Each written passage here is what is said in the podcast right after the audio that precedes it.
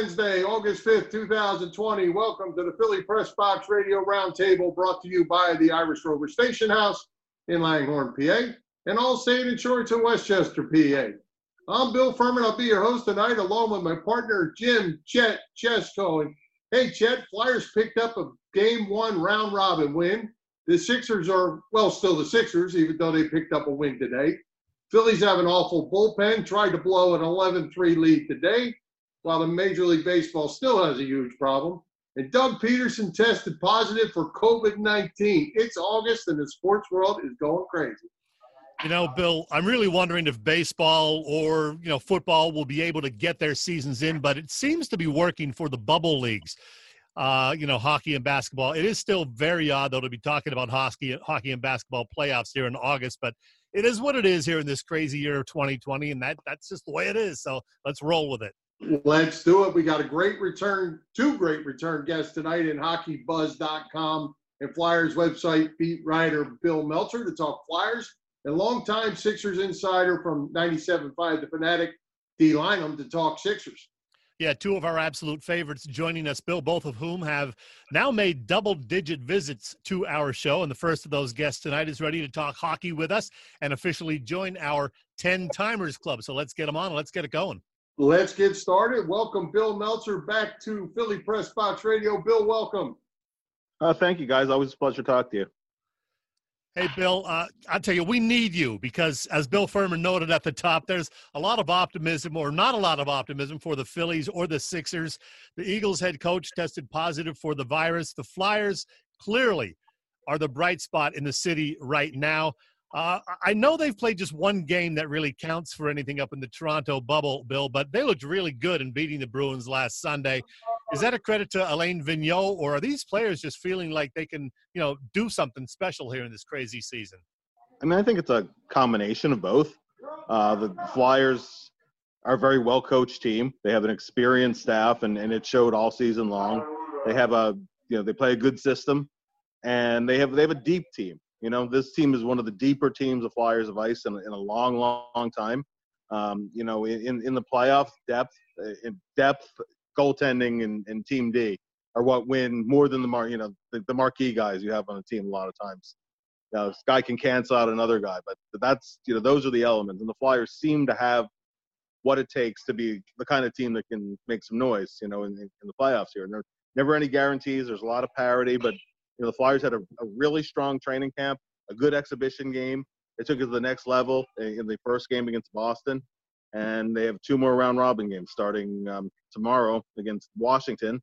Mm-hmm. Um, Flyers already got a little bit of a break today because Boston lost to Tampa Bay. So if the Flyers get even one point from these final two games, uh, they're guaranteed to move up a seed from number four, which means that they cannot play Pittsburgh and they cannot play Carolina in the okay. uh, in the quarterfinals, the conference quarterfinals. And that, those are two; these would be two tough series. There are no easy ones, but I think that's uh, you know was the objective coming in to get a, a maybe you know not again not an easier matchup, but hopefully stay away from one of those.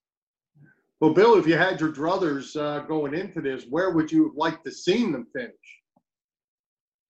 Well, I mean, obviously, you you know, if you can win all three games and you you get uh, whatever team, whatever team is lowest coming out of the qualifiers, that's always that's always ideal. But there's you know, it, it's uh, long gone are the days when you have uh, some team like the Colorado Rockies in the first round of the playoffs, so you're just going to roll over and you know, move on to the real series. Anybody can beat anybody in a given series. Look at look at last year. Look at the way the Tampa Bay just ran away with the President's Trophy. And then what happens? They get swept in the first round. You know, so uh, it's just it's hockey. The one thing about hockey is the, you know what's predictable is it's unpredictable, right? So you know, uh, but I, I think the Flyers are, are well poised here to to make some noise and, and you know put a nice run together here.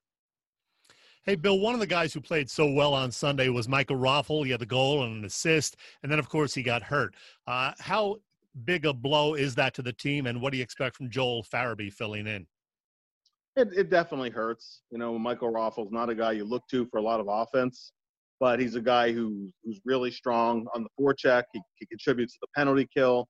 He's the guy who can play really any any of the three forward positions. He played all all three positions at different times this year, but mostly a winger. Um, mostly plays in the bottom six of the lineup.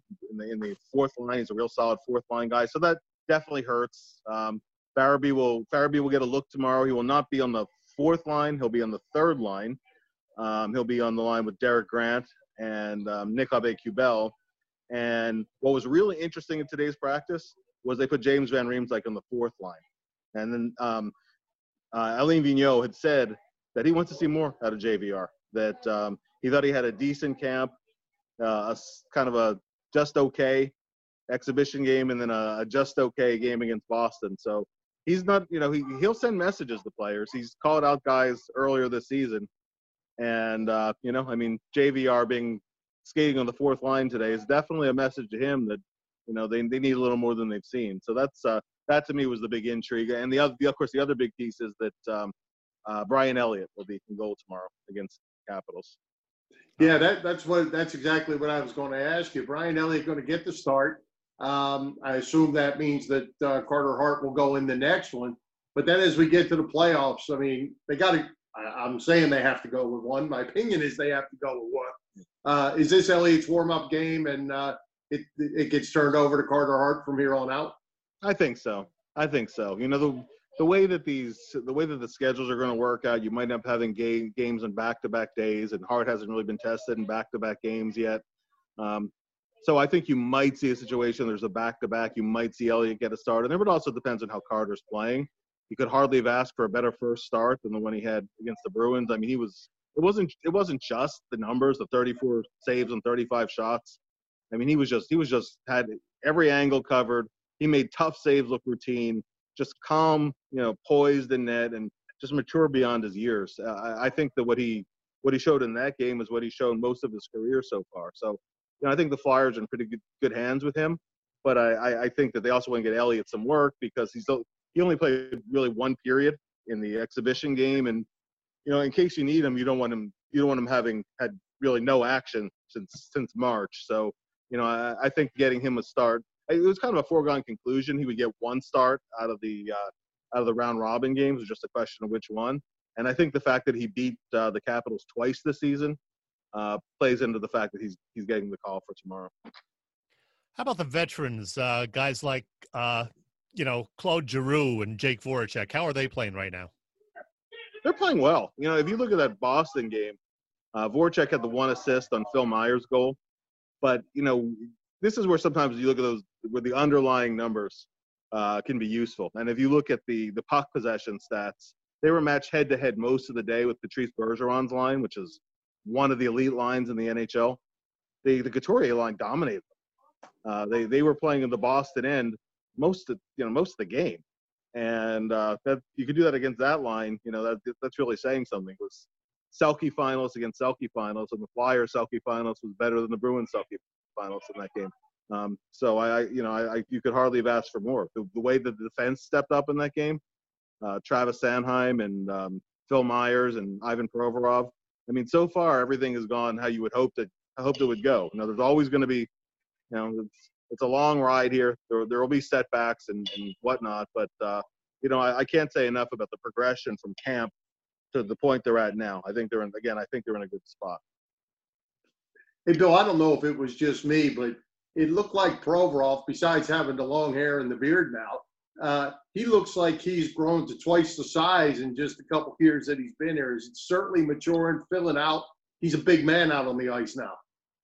Yeah, for sure. I mean, he's always led the team in ice time.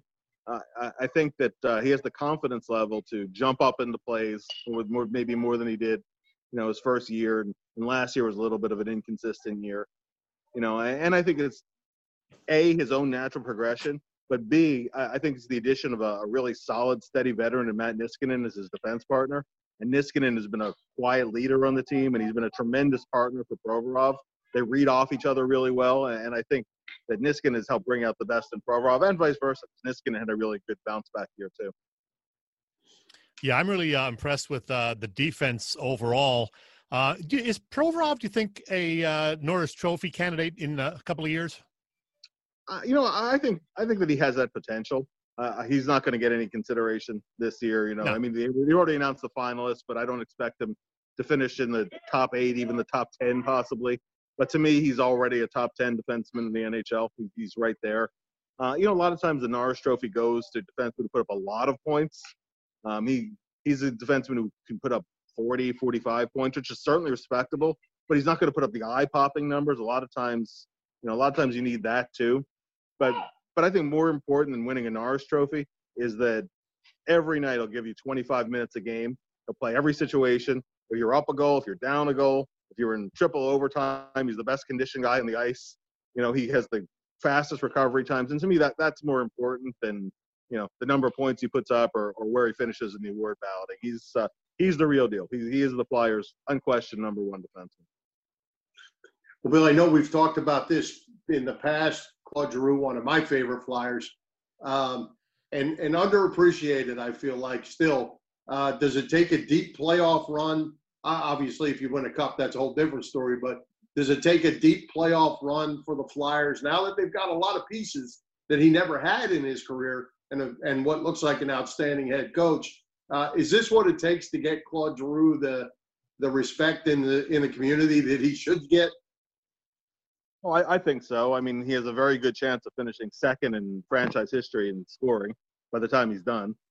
Um, you know, and there have been tremendous players in the organization. He's been a Nar- he's been a rather a Hart Trophy finalist. He finished fourth two years ago, and uh, to me, he should have been a finalist even if he didn't win. Uh, his first hundred point season. You know, whatever whatever you need him to do. I mean, he moved from center to back to wing where he hadn't played since early in his career. He had some big playoffs early in his career, but you know he's kind of been a victim of of the team that's been around him because for for a number of years the reason the reason why the Flyers were even a bubble team as as I see it was guys like Giroux and, and Voracek and Couturier and Wayne Simmonds. They were the reason they were even in striking distance of the playoffs. Otherwise, you know, otherwise they wouldn't have even gotten in. Although the Flyers got in a number of times, they just didn't have the depth to get through one round. Now, you know, now he has now he definitely has better depth around him, and maybe he's not putting up the same numbers he did, you know, a, a couple of years ago, but he still is a very valuable player for the team and a guy who's going to be out in you know all the key situations. You have a big power play in particular. He's going to be on that left side running the power play, and he's still really really good at it. Bill, what's the uh, media coverage situation up there in Toronto? Are any of the Philly reporters up there? Are they doing it all remotely? How's that working? Yeah, it, it's it's all remote. Um, very limited number of reporters, particularly American reporters, in part because of the quarantining requirements, also in part because of the just the cost of staying there all, all that time. Um, so like all all media availability they do by Zoom calls, kind of like we're doing here. It's usually 10, 10 minutes after a game or about half an hour after practice.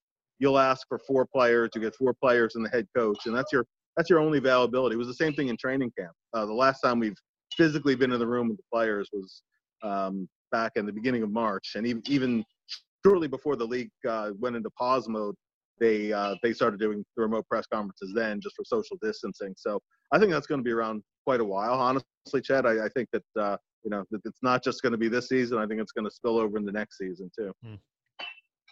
Well, hey, Bill, we got a late start and you've got to run. So we want, before you go, we want to let you uh, give the viewers a rundown where they can find you on your social media platforms, everything you have going on. And by the way, I love that noise in the background there.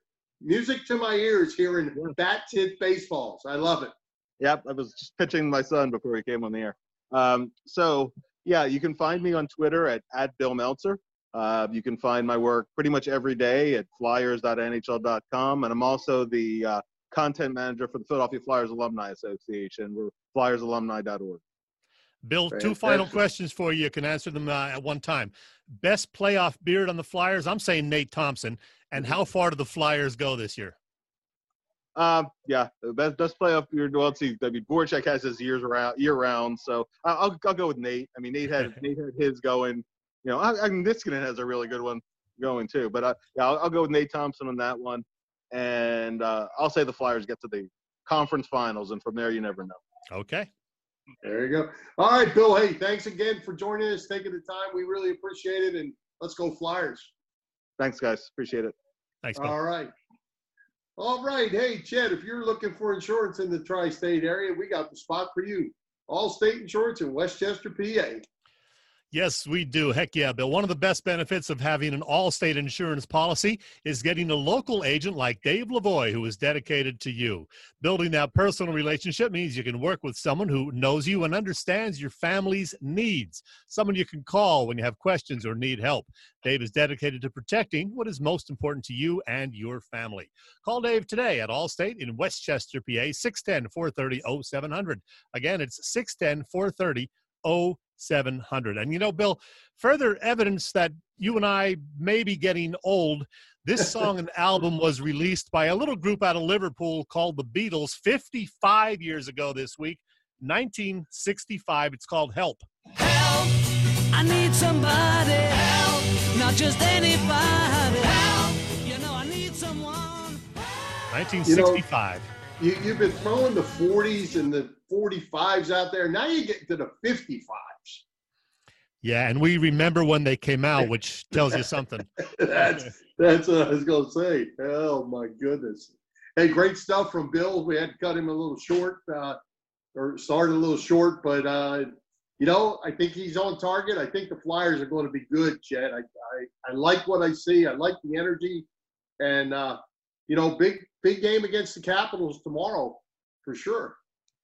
Yeah, it is. Uh, every game counts now. I mean, I, I, guess technically it doesn't matter. You're still going to be one of the top four, likely one of the top three now, as long as you get a point, as Bill said. Um, and NHL playoffs can go. You just never know from year to year. You get a hot goalie, you can jump up and you know win it all, even if you're down near the bottom in the seating. So, but yeah, you do want to finish as high as possible because then you get you know the the home ice situation. Even though you're not really on home ice, you get the last change, that sort of thing. And uh, yeah, you want to win every game just to get primed for the games that really, really count the playoffs. I, I got to ask you though, um, where we stand now and getting this thing restarted and all that.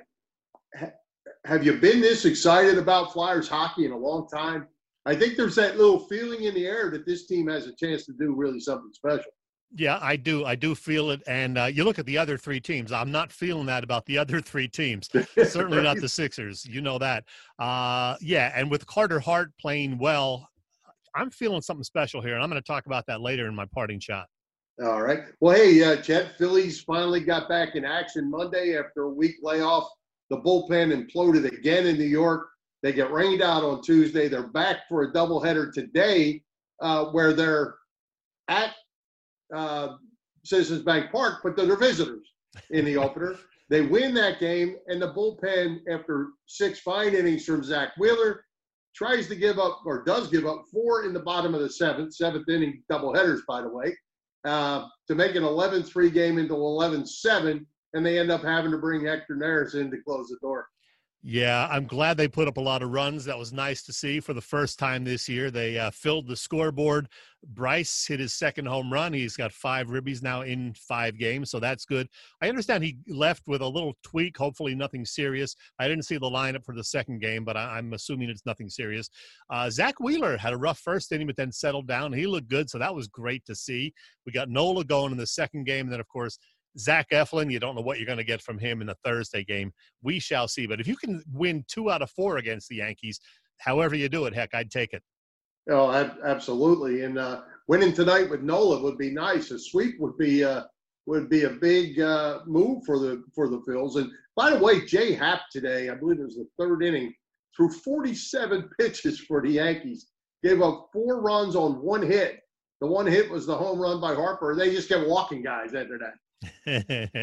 yeah, I, I, wanted Jay Happ back uh, with the Phillies a year or two ago, and he was available, but now I'm not so sure. Yeah, right, right. Well, it's going to be interesting to see. And by the way, uh, Chet, I know you're a avid listener to that morning uh, sports show um, on that on that network. Uh, this the, what is it? The 10 o'clock show just took Joe Girardi to task today. Ah, yes. Uh, on WIP, that would be Joe DeCamara.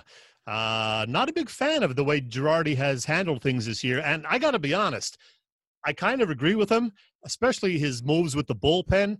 It's been questionable to say the least. So uh, hopefully he'll improve on that. I think he's putting out a good lineup there every day. But as far as uh, the bullpen moves, yeah, bringing in the rookie in the first game, going to Cole Irvin in the third game of the year, who doesn't belong in the big league. Some of these bullpen guys, as we discussed the last two weeks, we never heard of until we saw them in the game. So, man, I don't know how much that is on him, how much of it is on Matt Klentak, but they've got to do a better job. And hopefully, you know, Joe's going to feel these guys out and learn who we can trust and who we cannot as we go along here.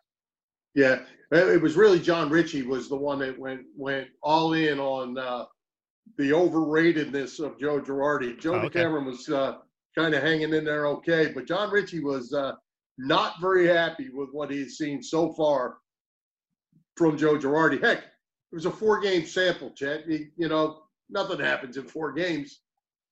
Yeah, and but as we said, you know, or as they said, if Kapler made some of these moves, people would be killing Kapler for the, some of the moves he's done with the bullpen. That that's fact.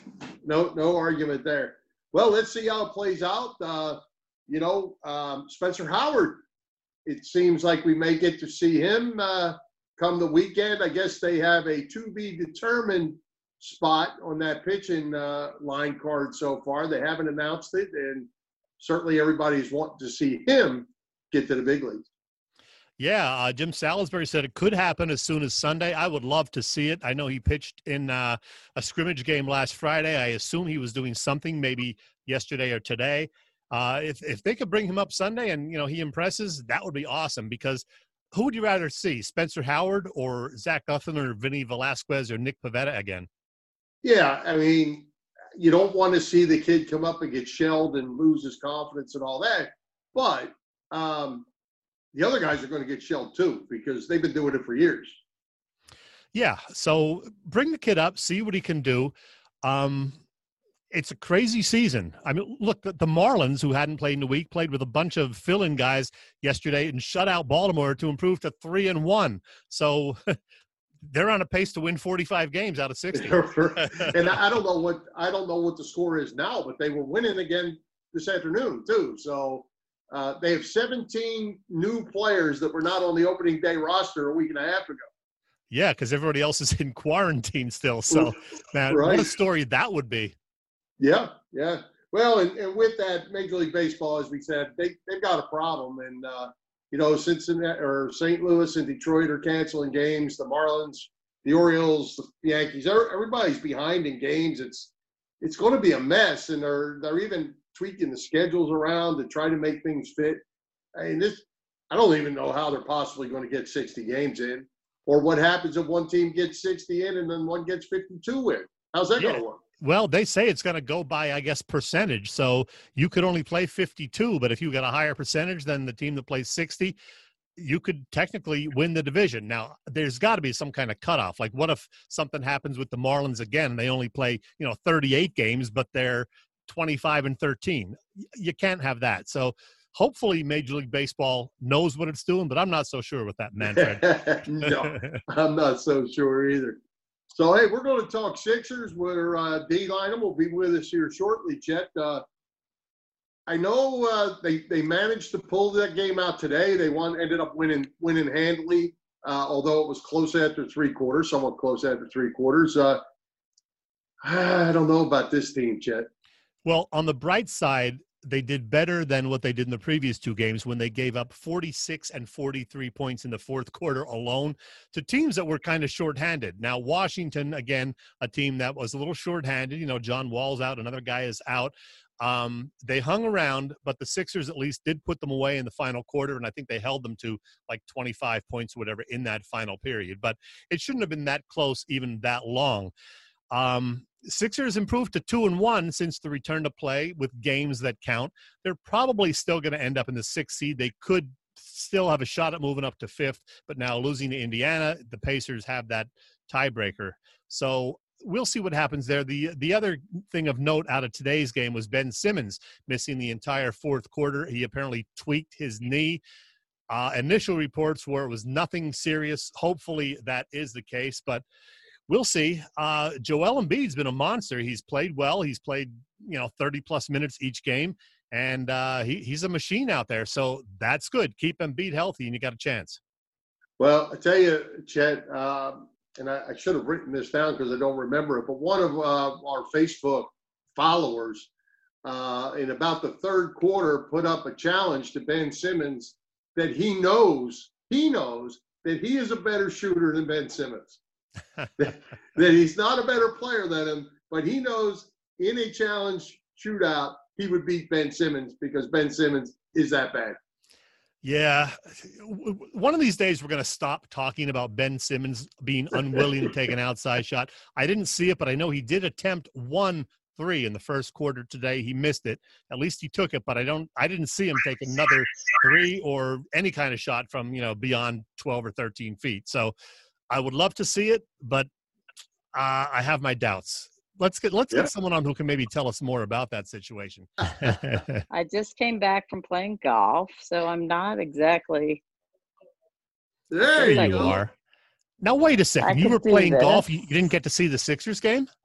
I uh, no, I watch the Sixers. I mean, I play golf and then I watch the Sixers. Ah, so I'm okay. in my golf attire, I don't really like to be seen, so to speak. But if you ask me to, I will. Thank you, D. You know, D, life is good when you were out playing golf and Bill Meltzer was just on with us talking flyers and he was pitching batting practice to his boy. So life is pretty good. Not bad. Not bad. Not bad. Well, hey, D, thanks for coming back again. Uh, we, we always appreciate having you. And uh, let's talk Sixers. What do you think? Uh, Chet and I were talking a little bit about this, and they played pretty well today. Um, is this team ready to actually make a run? To me, not so much. No. No, and actually, I feel bad because I was so sold uh, during the scrimmages. I liked how they looked. I liked their philosophy. I liked and believed everything they were telling me, and it was all eh. Like it, it's just more of the same.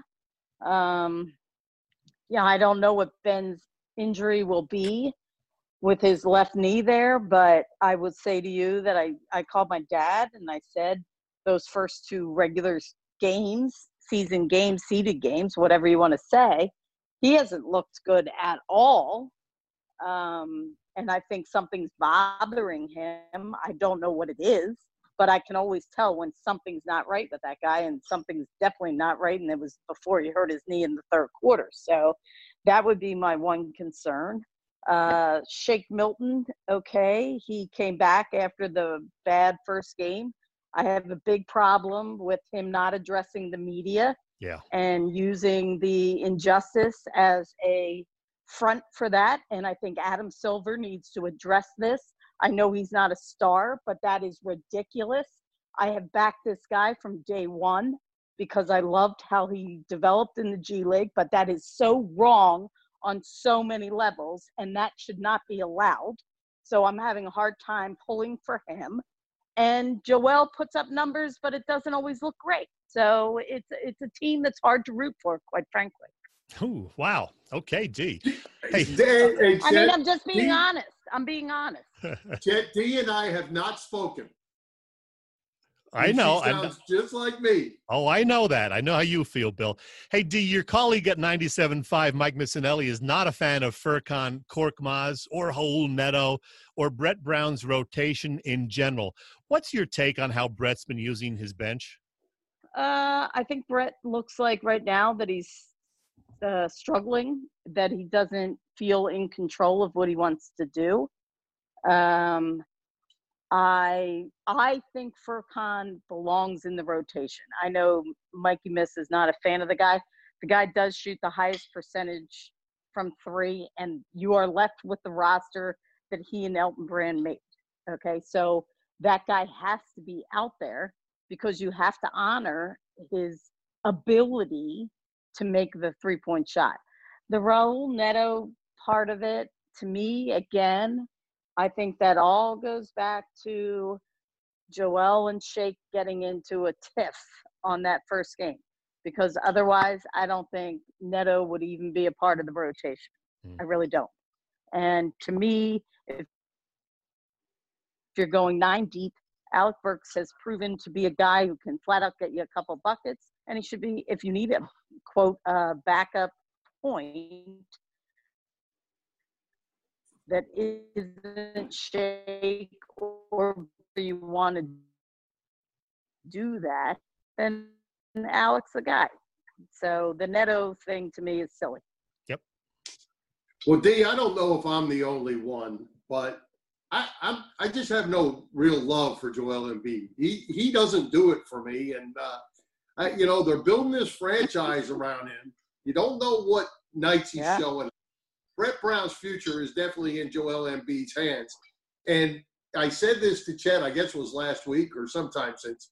His boy Michael Jordan, he didn't miss games. Kareem Abdul-Jabbar didn't miss games. Magic Johnson didn't miss games you know, I, I, I'm just not on this train, and I don't think I can get there.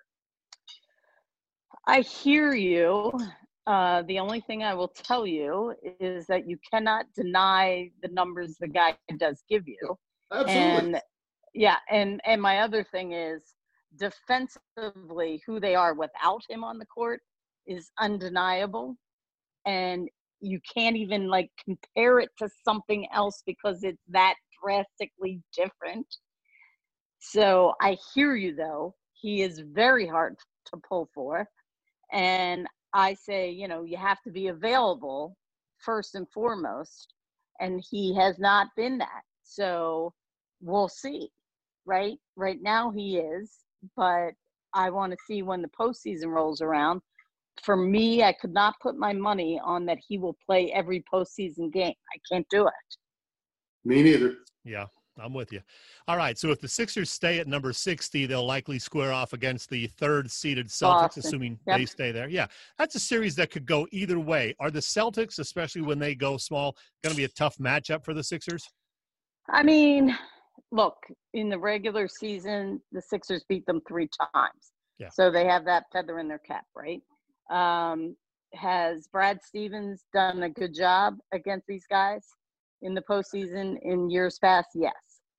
I don't know who could stop a Joel Embiid. Seriously, who's playing this guy? Yeah. And he should be able to dominate. Today we're talking about a 30 and 11 game against a really bad Wizards team, but the problem is, is they have nobody in the middle. So I would say I don't like that Ben doesn't seem like himself because you need Ben and Josh Richardson to be able to defend their perimeter guys because they go, you know, basically they like four perimeter guys. And I think Tatum and Jaylen Brown now I haven't paid enough attention in the bubble, so to speak, but before the bubble, those two guys were playing out of their minds. Marcus Smart came back healthy. I never really find him to be a threat offensively. He's a pest defensively, but I would put my money on the Sixers in that series because I just don't know who could slow down Joel. Okay. Hey, D, I, I have to ask you this. This is kind of the elephant in the room for me because uh, you, you mentioned Shake Milton and his position on the interview. Uh, NBA made some serious decisions in, in regards to this whole social issues. And if you can believe some of the things you're reading, the, uh, the TV ratings apparently are not good. Um, Hmm. are, are they going to recover from that, assuming that information is correct? Are they going to be able to be what they think they are, or is this really going to have a toll, do you think, on the fan bases, not only in Philadelphia, but throughout the country? So I have not, just to be fair, I have not read what the ratings are. So I'll take your word on that part of it. But I will tell you this I think that for me personally, I felt that these seeding games, there's so little to be gained by very few, right? And even if you're jumping up four to five, who cares? Four five with no home court doesn't matter. so I would be more interested in seeing if those ratings are the same when the playoffs roll around, because that would be the true telling, you know, that people are turned off. And I don't think that will be the case. I think people I think people want to see playoff basketball. I do. Uh, and I think they're just kind of waiting around for that to happen. But you could be you could be true on that they are turned off by you know all that is being done. You know, I had a guy uh, on the golf course two days ago say to me he thought it was too much that they put Black Lives Matter on the court, and they're and they said, you know, what if what if somebody wanted to put you know something pro Trump? Would they allow that? I said, of course they wouldn't allow that but they felt this person felt that that's this was overstepping the point. Like it's okay to wear the t-shirt but now that you're putting it on the court it seems too much for the league to be doing. I don't know one way or the other. Um, i don't know anybody who has not watched because of that but maybe you have and maybe the ratings are reflecting that. I would say the ratings are reflecting these are meaningless games. And when the playoffs roll around, I think that people will watch. Very interesting.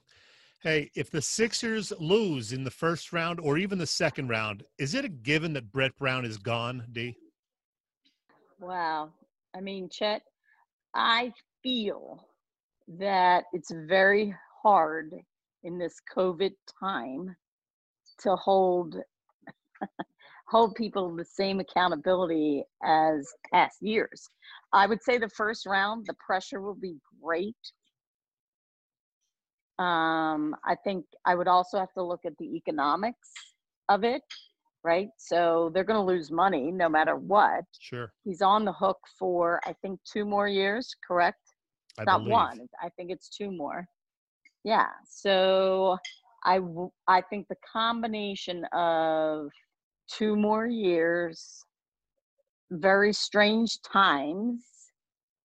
You would have to have a horrific postseason play to make that happen.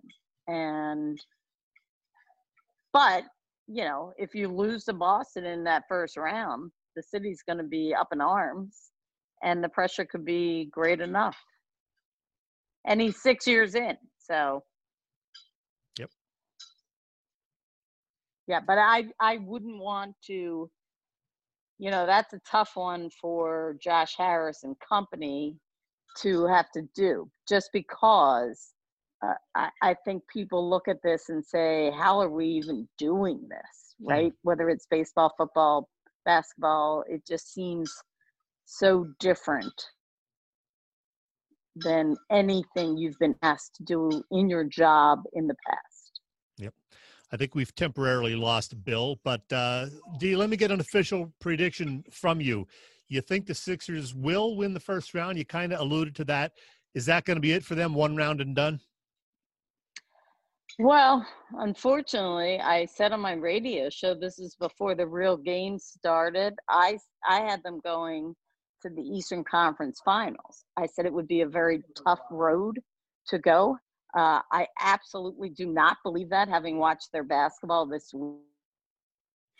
week.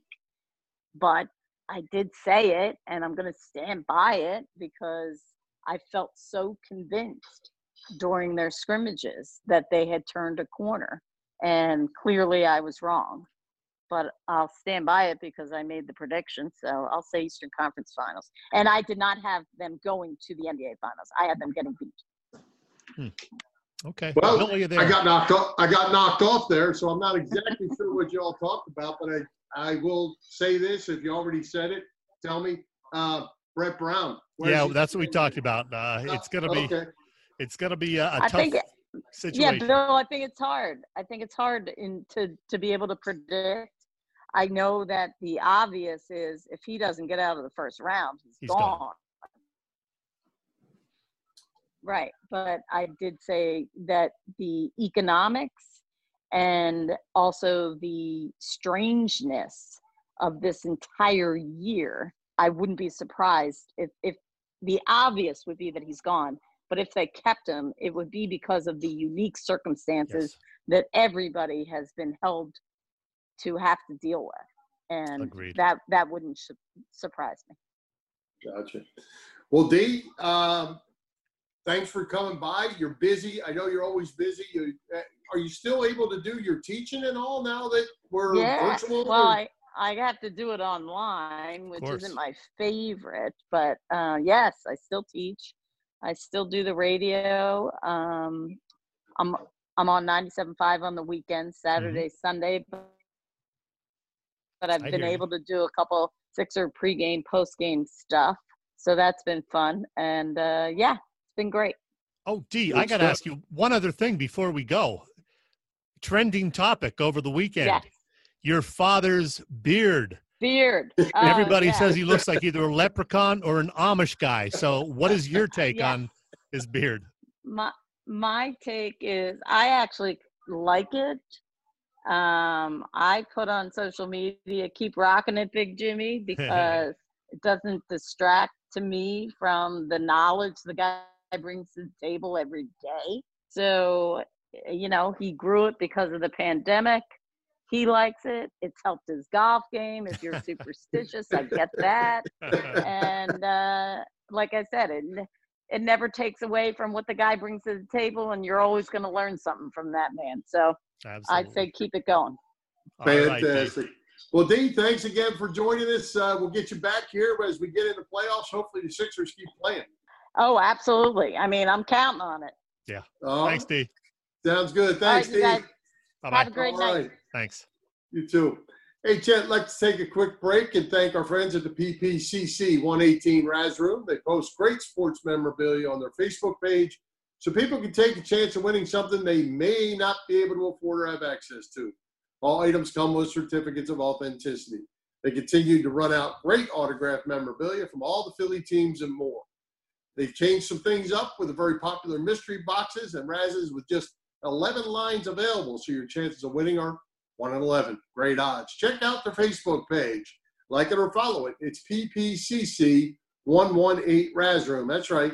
PPCC 118 Raz Room on Facebook. And hey, Bill, before we move along, another anniversary of sorts to mention. It was 40 years ago this week that Pat Benatar released her classic album, Crimes of Passion, featuring songs like Treat Me Right, You Better Run, Hell is for Children, and of course, this one. Hit me with your best shot. Fire away. I like Pat Benatar. How many years was that? 40 years ago, pal, 1980. Okay. Ooh. All right, Chet, great guest tonight, Bill and Dei Lynam. Who's coming to Philly Press Box Radio for show number 300 next week? Yeah, Bill, I was going to say, I knew you were aware of it. Uh, we've been doing our show for six and a quarter years now, and next week will be number 300. Hard to believe, Harry. Anyway, next week we're going to talk a bit about how the hell we've made it to that milestone. and we'll also be joined by our old pal Wheels, not Zack Wheeler, but Chris Wheeler. So Nice. Nice. for that. All right. Is there a possibility of having a second guest? There Yeah. is a possibility. I am working on that as well. So uh, another stay tuned. baseball guy. Another baseball guy. Um, maybe. I know what you're alluding to. Maybe. All right, just checking. Hey, Chet, Doug Pederson is in the COVID 19 protocol. Players are opting out of the season. There seems to be a lot of confusion in the NFL.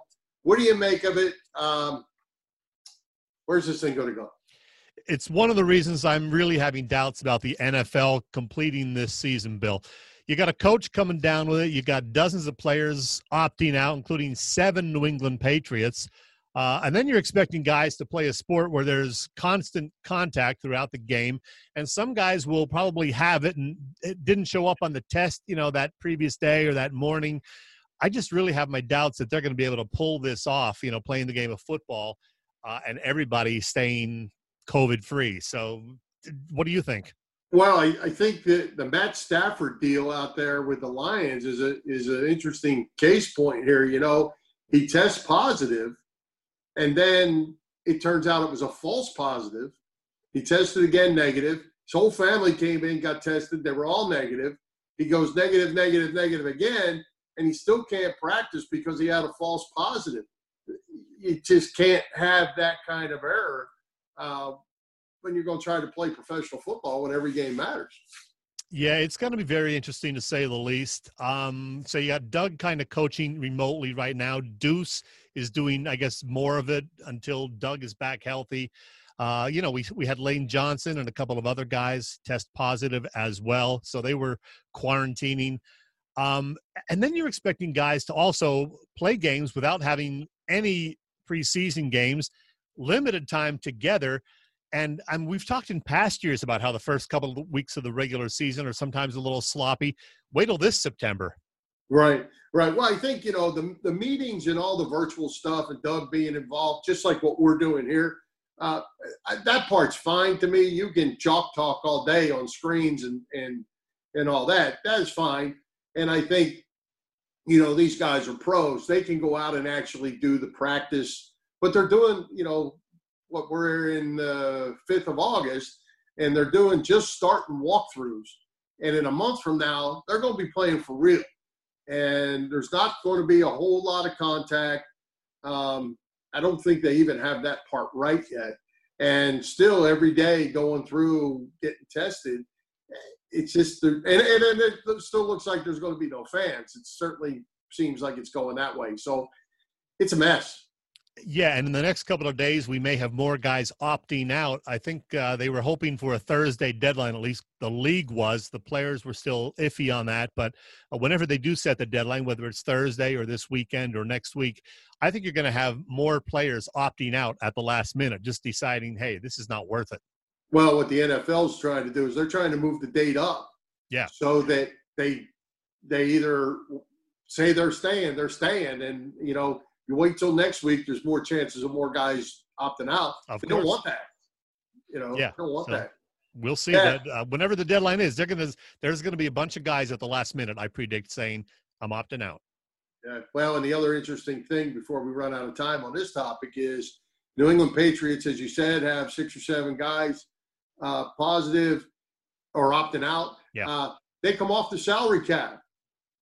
You can they can start adding players. Ah, okay.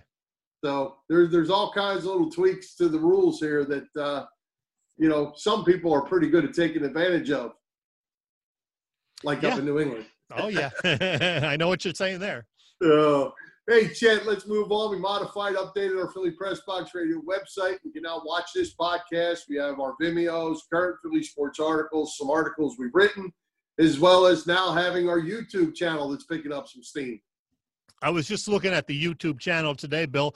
There's now 30 Philly Press Box Radio videos on there. Our last 16 full shows and various other separate segments or special things. People seem to be liking them. Uh, you know, I posted uh, the Bernie Parent interview from back in April on uh, the Bernie Perrite, Bernie Parent Facebook page, and we got another like 30 hits over the last couple of days on that one because everybody loves Bernie, you know that. But we do want more subscribers. We're greedy, so please go to the YouTube uh, site on uh, there and type in Philly Press Box Radio in the search tab and hit subscribe. Nothing to it, and of course, it is totally free. And tell your friends about it too. All right. How about a parting shot for you tonight since we're out of time already? I didn't write anything down, but uh, one thing, as, as you noted and you posted on Facebook, more cutbacks in the media. NBC Sports Philadelphia, which, you know, in past years got rid of Neil Hartman, Leslie Gudel, Dei Lynam. Uh, now they're getting rid of more people. Paul Hudrick, who does some of the uh, podcasts uh, talking about the Sixers. Greg Murphy, longtime Philly sideline reporter. He's been there a good while. He's going to finish out the season, and he's battling COVID right now in the meantime. Uh, he's going to be gone. And of course, Derrick Gunn, after 23 years, one of the originals, uh, was told they no longer need his services. So it's just a shame. I mean, I understand cutbacks. People are cutting costs. Uh, they've been hurt hard by the COVID, but you feel badly for the individuals who it's affecting and their families, like D Gunn, a, a, great guy. And some of the other names that are out there are not official yet. I know you, you know who I'm referring to. Some sideline reporters uh, will apparently be cut after the current seasons. So that's a shame, also. I feel badly for all these people. I hate to see anybody lose their job. So I wish them all the best. Yeah, and you know, at the end of the day, it's all about money. You know, and and uh, the the people you mentioned, you know, that have been there 20, 23 years, they're probably making the most money, and they're the ones that are going to go, unfortunately. And uh, I also saw a note where that Al Morganti uh, looks like he might be on the block uh, from doing his post game shows, which I, I think Al's a pretty good hockey Yeah, Al certainly knows his hockey. He's you know been around the area forever, and uh, it, it's just a shame. I hate to see this happen to good people like this who know their stuff, but because they've been there a while, they're making more money. Like I said, that's one way to cut some costs. Yep. Yep. Well, hopefully they all land on their feet and, uh, you know, they're all good people and, and certainly good at their jobs. Yeah. Hey, one All other right. thing, one other thing. Happy birthday to our buddy Mark Eckel today. He's uh somewhere around our age. I don't know exactly, but he looks good for 80. I'll say that about Mark. I'm, I'm just kidding, Mark. We love you. And separately, Loni Anderson, 75 today. Were you a Loni Anderson fan? I was. Well, well, yeah, of course you were. You were a young guy in the 70s. Of course you were. that's right. That's all. All right, let's wrap it up. Let's thank tonight's special guest, Bill Meltzer, Dei Lynam, our sponsors, the Irish Rover Station House, Bob Sullivan's LakeYourAge.com, PPCC 118 Raz Room, and Dave LeBoy of Allstate Insurance in Westchester, as well as our substitute producer, Chris Furman, continued to support the show. Uh, we tried to patch it together tonight. For Jim Chet Chesko, this is Bill Furman. We hope you enjoyed the show. We'll join Philly Press Box Radio next Wednesday, August 12th at 7 p.m. You can visit or you can see us live on Facebook or listen to our website, phillypressboxradio.com, on blogtalkradio.com slash phillypressboxradio, on Google Podcasts as well as Apple, Apple Podcasts and others. So with that, Chet, high hopes, Philadelphia sports fans.